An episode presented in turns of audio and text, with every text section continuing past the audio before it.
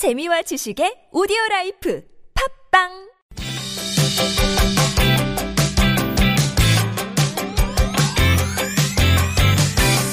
행복한 상상 같이 좀 삽시다.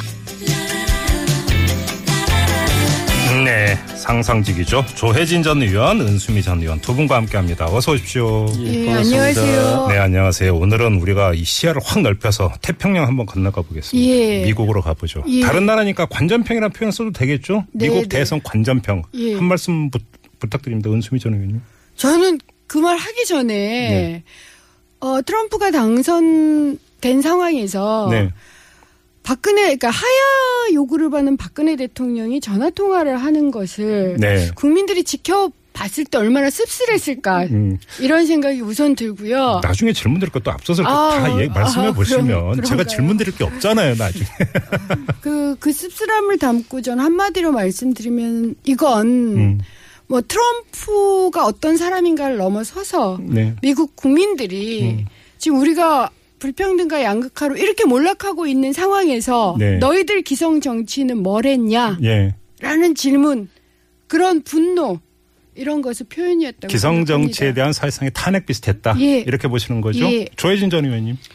저는 어 설마 설마 했는데 이 최순실 사건이 터지는 걸 요즘- 보고 요즘 설마가 그 계속 여러 사람 잡고 있어요 지금. 예, 예. 설마 설마 했는데 트럼프가 대통령이 돼 버리네요. 음, 음. 예. 그 보면서 미국도 이제는 어, 옛날의 미국이 아닌 것 같다. 음. 자, 여러 가지 참 힘들고 또 혼란스럽고 예. 사람 사람들도 이렇게 마음의 여유가 적고 음. 정상적으로 이성적으로 합리적으로 어떤 의사 결정하기가 좀 어려운 사회가 돼 가는구나 하는 생각이 들고 예. 기본적으로 이거는 이제 우리가 아는 것처럼 분노 선거죠. 어떤 음. 미래의 희망을 찾는 선거보다도 분노에 포커스 맞춰지고 음. 또 선거 운동도 그쪽에 집중했고 음. 그것이 표의 결집으로 이어진 분노 선거고 그 중에서도 저항력 그 백인들의 분노가 어떻게 네. 보면 기성 이 선거판에 반란을 일으킨 것 같은 에, 그런 측면이 있고 또 어, 기득권 체제 정치를 포함해가지고 네. 음. 워싱턴 정치를 포함해서 기득권 체제를 어, 뒤엎는 그런 어떻게 무브먼트가 결과적으로 이게 좀 특이한 이 음. 선거 결과를 내, 에, 만들어낸 것 같아요. 두 분의 관전병을 종합을 하면 기성 정치에 대한 분노의 표출이다. 이렇게 정리를 하면 될 것 같은데. 근데 왜 기성 정치 이렇게 분노를 할까요? 왜냐하면, 그러니까 우리나라도 마찬가지인데요. 예. 그러니까 두 개의 힘이 완전히 전 격돌을 했다고 봐요. 네. 그러니까 하나의 현상에 대한 두 개의 힘이라고 전 얘기를 하는데 끊임없이 아무리 하루 8시간, 10시간 그렇게 노력을 해도 예. 나아진다는 희망이 사라진 거예요. 네. 심각한 양극화, 불평등이 일어났죠. 음. 그러니까 한쪽의 힘은 그래 과거로 돌아가자. 음. 우리는 흑인도 싫고 동양계 이주민도 싫고 히스패닉도 싫어.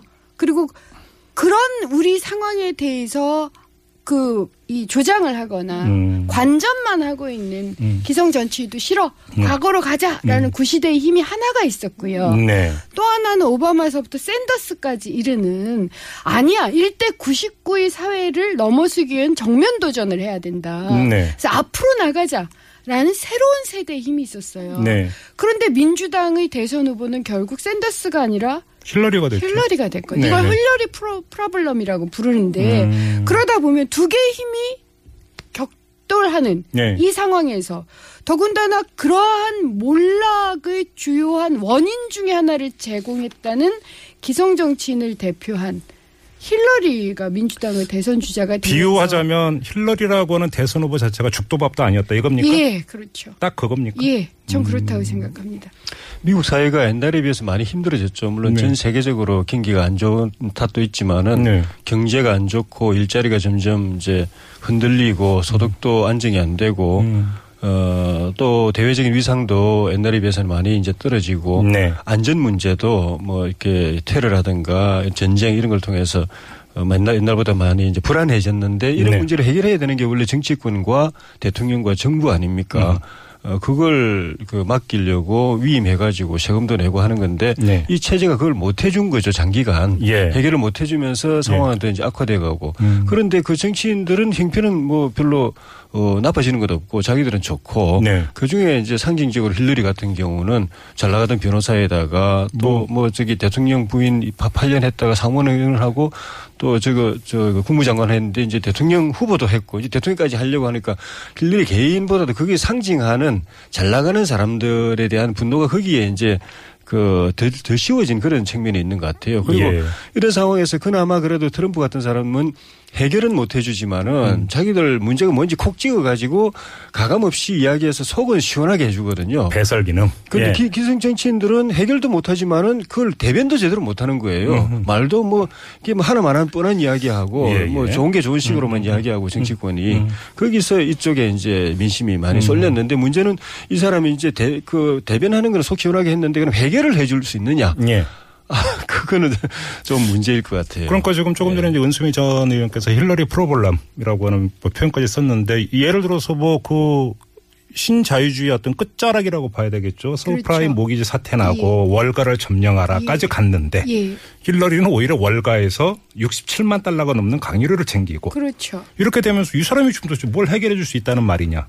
이런 게 같다는 거 아니에요? 그래서 샌더스 지지자들이 사실상 투표를 하지 않았다. 그러니까. 결국 그 그러니까 차선도 선택하지 않을 정도로 음. 절망감이 심했다. 그러니까 음. 분노와 절망의 상황을 네. 전 나타낸 게좀 그러면. 단순해서 얘기를 하면 민주당의 전략과 후보는 조금 더 왼쪽으로 예. 이렇게 갔고 좀 더 그러니까 radical 해줬어야 되는데 오히려 그 그렇죠. 것이 반대로 갔고 반대의 인물이 선택이 됐다 이겁니까? 아 최소한 샌더스가 지고 나서 이 미국 전략가들 중에 그런 얘기를 많이 했어요. 샌더스와의 연대가 굉장히 중요하다. 음. 샌더스를 부통령으로 아, 예, 예. 그런 얘기까지 나왔을 정도예요. 음. 그래야지 이것이 보완이 되지. 음. 그렇지 않으면 본인들이 미국 국민들의 대다수가 자신들이 지금 미국 American들이 뭐 주체가 아니라 아웃사이더로 느끼는데 인사이더로 보이는 지배자로 보이는 사람한테 표를 주겠냐. 음. 오히려 트럼프는 억만장자예요. 네. 인종차별주의자예요. 성차별주의자예요. 좀 심각하잖아요. 네. 그럼에도 불구하고 아웃사이더이고 아웃사이더의 발언을 해요. 예. 1%의 지배계급을 지지한 게 아니라 음. 바로 그 아웃사이더들에게 그 해결책을 묘하게 얘기를 했죠. 네. 저, 저 사람들 탓이야. 음. 흑인, 이주민, 뭐 이런 사 여성, 예. 이런 사람들 탓이야라고 음. 어쨌든 얘기를 했던 것이 음, 음. 결집이 된 거죠. 알겠습니다. 뭐 사실은 오늘 이 이야기를 꺼낸 것은 미국 대선에 대해서 복귀하기 위함이 아니라 예. 미국 대선 결과가 우리 사회 그리고 우리 대선판에 던지는 메시지가 뭘까 이걸 한번 좀 예. 점검해 보기 위해서인데요. 지금부터 좀 그 얘기를 좀 본격적으로 예. 시작을 했으면 좋겠는데 자 그 전에 이 행복한 상상 우리 애청자 여러분과 같이 진행하는 코너입니다. 여러분들의 문자 참여 기다리고 있는데요. 뭐 질문도 좋고 의견도 좋습니다. 50원의 유료 문자입니다. 우물정 0951, 우물정 0951로 보내주시면 되고요. 아니면 카카오톡 이용하셔도 됩니다. 자, 이 우리 사회 내지 우리 대선판에 던지는 메시지를 좀 이야기를 해야 될 것 같은데 어찌 본다면 신자유주의 광팡이고 거기서 사회 경제적으로 힘들어지고 먹고 살기 더 힘들어지고 이건 우리나라라고 예외가 아니고 더 심하면 더 심했지 예외는 아니지 않습니까? 예. 그럼에도 불구하고 그러면 지금 우리나라의 대선 구도라든지 후보들의 면면들을 볼 때 이른바 잠룡이라고 하는 예. 그러면 미국 대선과 같은 현상이 아니라 다르게 나타나려면 어디서부터 그러면 그러니까 그 포인트를 어떻게 잡아가야 된다고 보세요?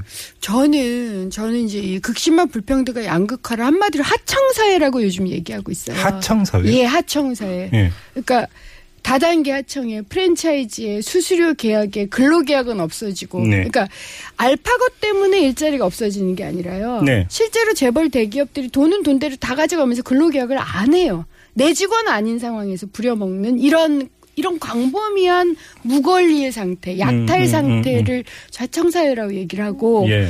전이 문제를 넘어서는 넘어서면서 이 고통에 공감하고 포용하는 그러한 정책이 나와야 된다고 생각을 합니다. 네. 그런 점에서 한국도 똑같이 힐러리 프로블럼 같은 문제를 갖고 있으면 안 된다. 네. 특히 그 야권에게 던지는 메시지가 큰거 그렇죠. 아닙니까? 근데 그래도 전 똑같지 않은 점이 있다고 생각해요. 어, 어떤 점이? 우리는 한번 겪었잖아요.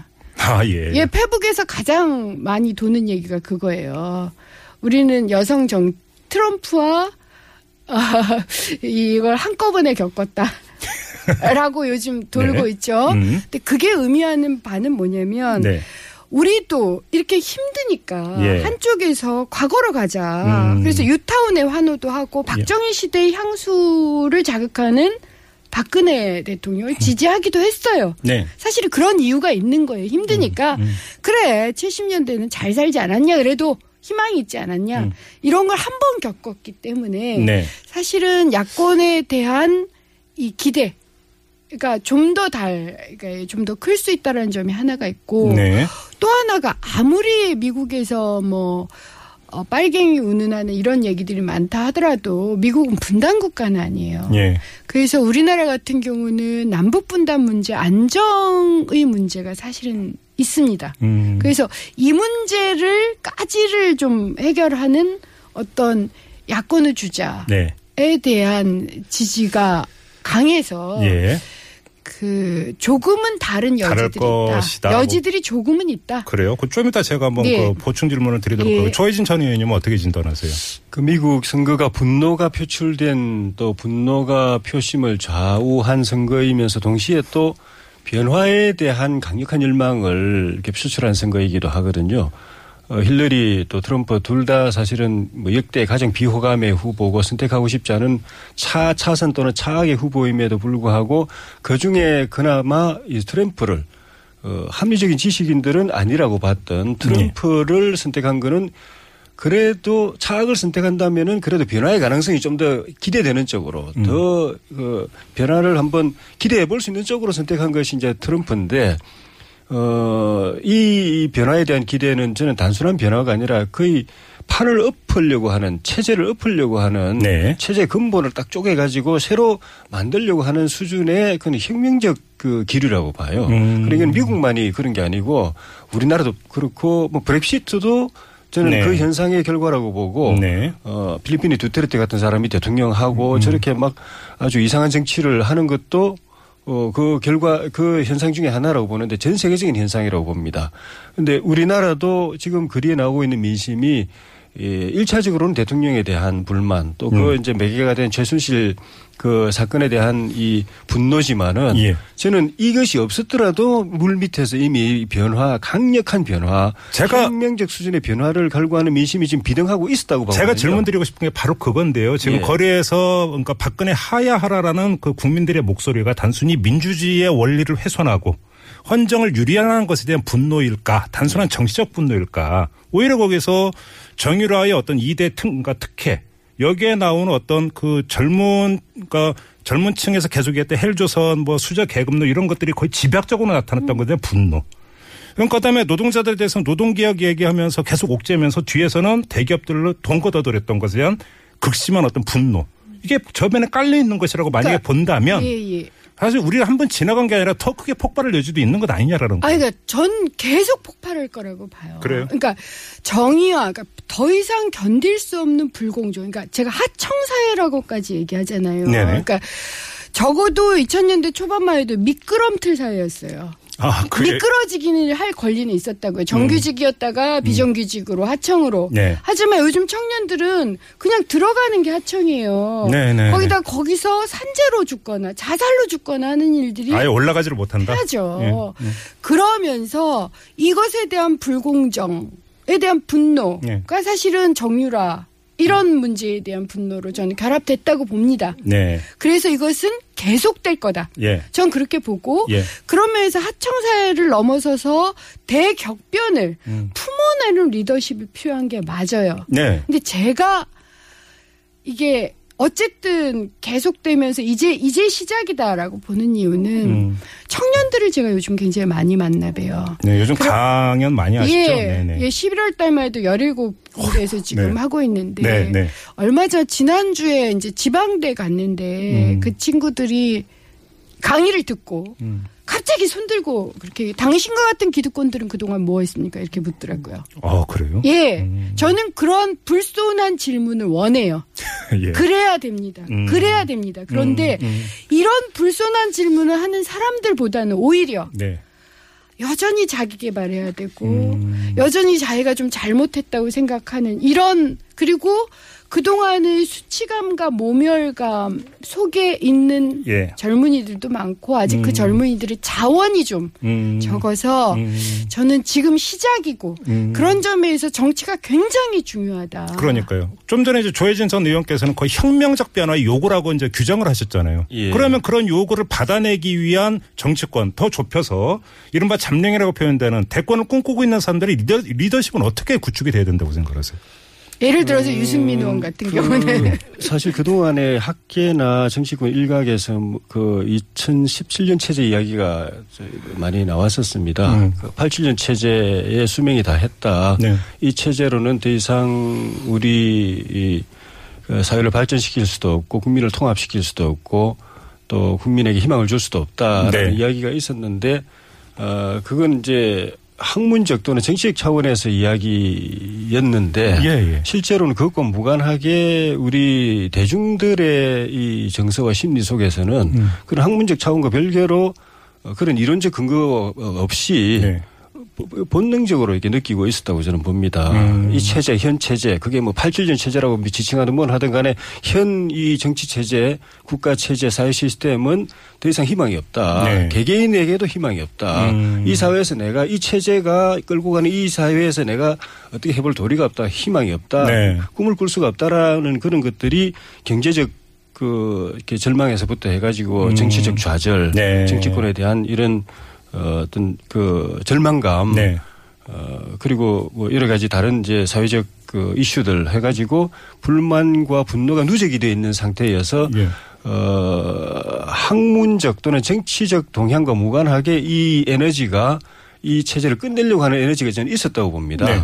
그래서 그걸 이제 제도적으로 잘 이제 그 소프트랜딩 시키려고 했던 것이 이제 개헌 작업인데 음. 헌법의 변경을 통해서 이걸 이제 담아내고 네. 그걸 이제 표출해내고 그래서 이제 사회를 앞 이제 진일보시키려고 했던 것인데 국민들은 지금 보니까 아, 뭐 개헌이고 뭐고 물론 이제 개헌도 그 과정에 있었겠지만 우리 손으로 거리에 나와가지고 우리가 이 판을 네. 뒤집 없겠다는 이런 그 열기를 보여주는 상황인데 음, 음, 음. 이걸 틈타 가지고 바로 이제 대선이 있으니까 또 어, 제2의 트럼프, 제1의 두, 제2의 두테르테 이런 사람들이 나오려고 할 소지가 좀 충분히 보이는데 예. 미국 같은 나라는 시스템이 어, 그 끌고 가는 나라이기 때문에 그런 대통령이 나와도 상관없습니다. 그런데 우리나라는 단순히 그걸 배설하듯이 표출 대변해주는 대변인 기능만 하는 사람이 국가 최고 책임자가 되면은요. 네. 그리고 해결은 못하면서 예.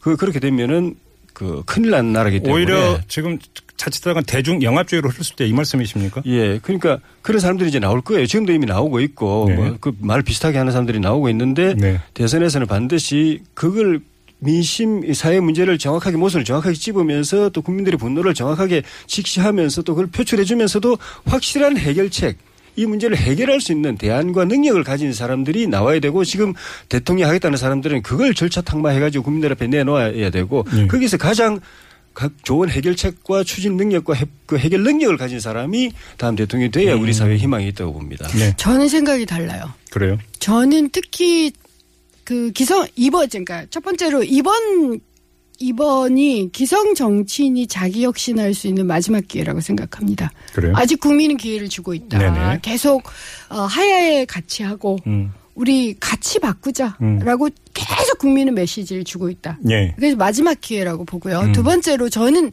개헌을 얘기하는 건 정말 이 나눠먹기라 그러니까 솔직히 말해서 박근혜 참사가 일어난 게 우리가 개헌을 안 해서 그렇습니까? 지금 이 극심한 양극화가 하청사회까지 몰리는 이 상황이 이원 집정부제가 아니고 뭐이 5년 단임제이고 대통령제라서 그렇습니까? 그렇지 않습니다. 자, 그 잠깐만요. 말씀 끊어서 죄송한데 개헌이 대안이 아니라 이것까지 그럼 같이 좀 말씀을 해주세요. 그러니까 여야를 막론하고 예. 어떤 분은 혁신 성장론을 내걸고 예. 있고 어떤 분은 국민 성장론을 예. 내걸고 있고 어떤 분은 창업 국가론을 내걸고 예. 있는데 그럼 이런 것이 근본적인 사회 경제적인 어떤 그 혁, 그러니까 그 혁신에 예. 부응하는 정책 비전이라고 보세요. 아 저는 그렇지 않다고 생각해요. 네, 제가 한번 바로 그러니까, 아니, 그겁니다. 그러니까 지금 문제가 되는 건 네. 이렇게 지- 국민들이 사실은 박근혜 하야 때문에 그리고 어쨌든 야당에게 좀 더 기대를 하고 있기 때문에 얘기하지 않는 게 있어요.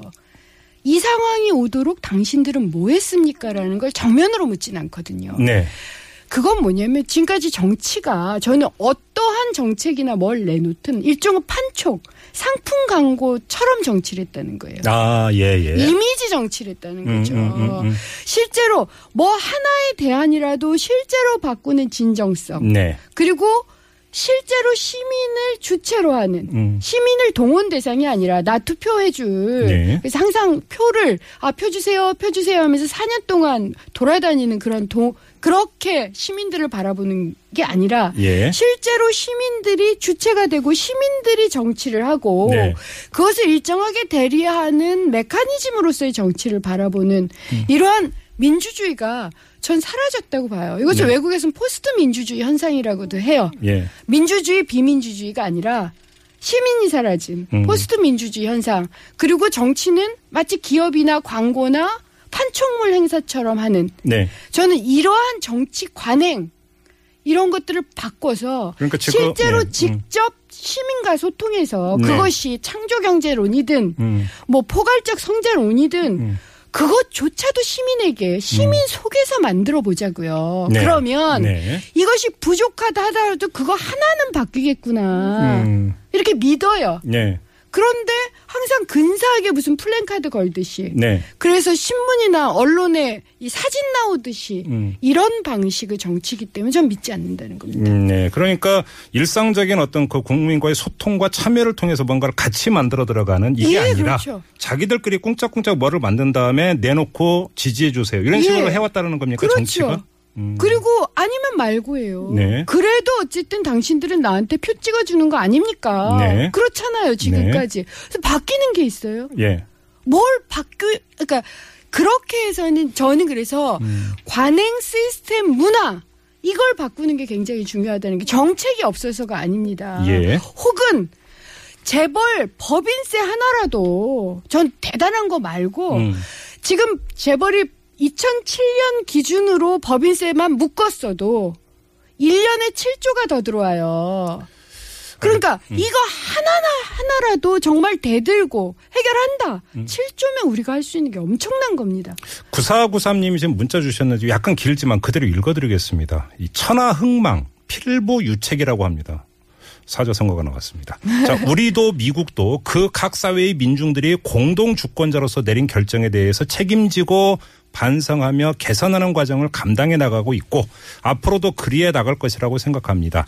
민주주의란 것을 계속 해 나갈 의향이 양 사회 구성원들 모두에게 남아 있는 한 말이죠. 이러면서 저는 이거는 어떤 적극적인 참여 의지로 읽었는데 문제는 그 참여 그러니까 국민들의 참여 의지는 있는데 참여를 그럼 정치권이 그 통로를 열어놨느냐 이건 별개의 문제잖아요. 뿐만이 아니라요. 전 이걸 우리 청년들을 얘기를 하겠습니다. 청년들 어릴 때도 지금까지 경쟁하고 네. 내 동료보다 나아지는 거, 내 친구보다 나아져서 이기고 이기고 이기고 그것만 해라는 네. 소리를 들었습니다. 단 한 번도 참여하고 네가 인권이 있고 네가 존엄하다라는 말을 들어본 적이 없어요. 음. 그렇다면 참여의 공간이라는 것은 사실들 젊은이들에게 경쟁이나 성과 말고 네가 민주주의 시민으로서 정말 항상적이고 일상적으로 관심 갖고 참여할 수 있는 기회, 휴식 이런 걸 주는 것까지를 포함한다는 거죠. 이제 또 마무리를 해야 될 것 같은데 제가 아주 간명하게 이렇게 마, 마지막 질문을 이렇게 드리겠습니다. 두 분이 대권을 꿈꾸고 있습니다. 예. 꿈꾸고 있다고 가정을 하죠. 그래서 미국 대선 결과를 그러니까 바- 받아들고 여기서 아 이게 이렇구나라고 판단하고 우리 국민들을 향해서 유권자들을 향해서 어떤 액션이 좋고 메시지도 좋고 태도도 좋습니다. 무엇부터 해야 된다고 생각하십니까? 조혜진 전 의원님. 어, 일단 뭐 국가가 이런 상황에 이런 거에 대해서 정치권으로서는 국민들한테 좀 죄송하죠. 음. 죄송한 생각을 안 할 수가 없고 예. 어, 어, 국민들이 이렇게까지 절망하는 거는 현실이 어려운 것도 있지만은 이런 걸 해결하고 또 나라를 좀 나은 방향으로 이끌어 달라고 어, 위임하고 세금 들여서 먹여 살린 정치 체제가 또 정치인들이 예, 아무런 역할을 못하고 네. 어, 그 국민들에게 늘 실망스러운 모습 보여주는 것 음. 그럼 뭐 어떻게 해결해야 되나? 해결해 주는 주체인 정치권과 대통령을 포함한 이 정당, 정부가 이걸 해결하지 못하면은 좀 전에 말씀 있었던 그 필부 필부가 나서 가지고 이 문제를 해결할 수도 없고 음. 그래서 지금은 어, 당, 에, 당장 이 나타나고 있는 이런 그 최순실 문제를 이렇게 그 확실하게 네. 에, 진실을 밝히고 책임을 묻고 하는 것도 있지만은 어, 이 얘기에 대해 책임이 있는 어, 대통령이나 그 주변 사람들은 당연히 책임이 있지만은 네. 어, 그걸 감시하고 비판하고 음. 예방하도록 그 역할을 부여한 여당이나 야당이 정치권이 이, 이거를 반성하겠습니다. 어, 어떻게 음. 어, 앞으로 이런 일이 없도록 어떻게 할 것이며 하는 그런 부분까지 포함해서 이 정치 체제 전체의 근본적인 혁신을 국민들이 같이 지금 요구하고 있어서 음. 이 거리의 민심은 1차적으로는 대통령과 그 최순실과 그 국정농단 세력에게 향하고 그 다음에 에, 집권당에게 향하겠지만은 음.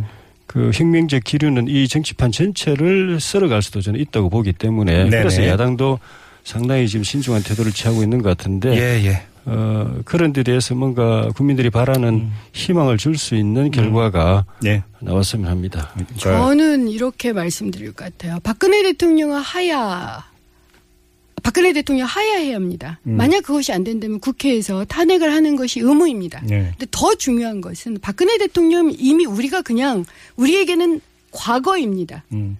그럼 우리한테 필요한 건 지금 현재와 미래인데 네네. 현재와 미래를 지금 광화문에 모여 있고 음. 각 곳 곳곳에 모여 있는 그 시민들의 의견을 네. 모아서 예. 그것을 우리의 미래의 거점으로 만들 수 있도록 음. 우리 당은 시민의 공간을 온오프라인에서 지속적으로 만들고 그 네. 힘으로 예. 대선을 이기겠습니다라고 전 말하겠습니다. 음. 그리고 실제로 그러한 시민들과 소통하고 시민들의 공간을 이례적인 것이 아니라 예. 지속적인 우리 당의 자원으로 만들기 위해서 우리 당은 모든 자원과 음. 인력을 거기에 쏟아붓겠습니다. 정말 이제서부터 함께하겠습니다라고 말씀드릴 것 같아요. 은수미 전 의원께서 계속 지적하시는 건 그 국민과의 소통에 있어서 축은 경청의 대상이 되던데 전파의 대상으로만 성- 설정하는 부분이 되게 많았다. 예. 이 말씀 을 계속 일관되게 하고 있는 것 같습니다. 알겠습니다. 자, 행복한 상상 오늘 또 이렇게 마무리를 하고 두 분과 인사 나누겠습니다. 조혜진 전 의원, 은수미 전 의원 두 분과 함께했습니다. 고맙습니다. 네, 네, 감사합니다. 수고하셨습니다. 네.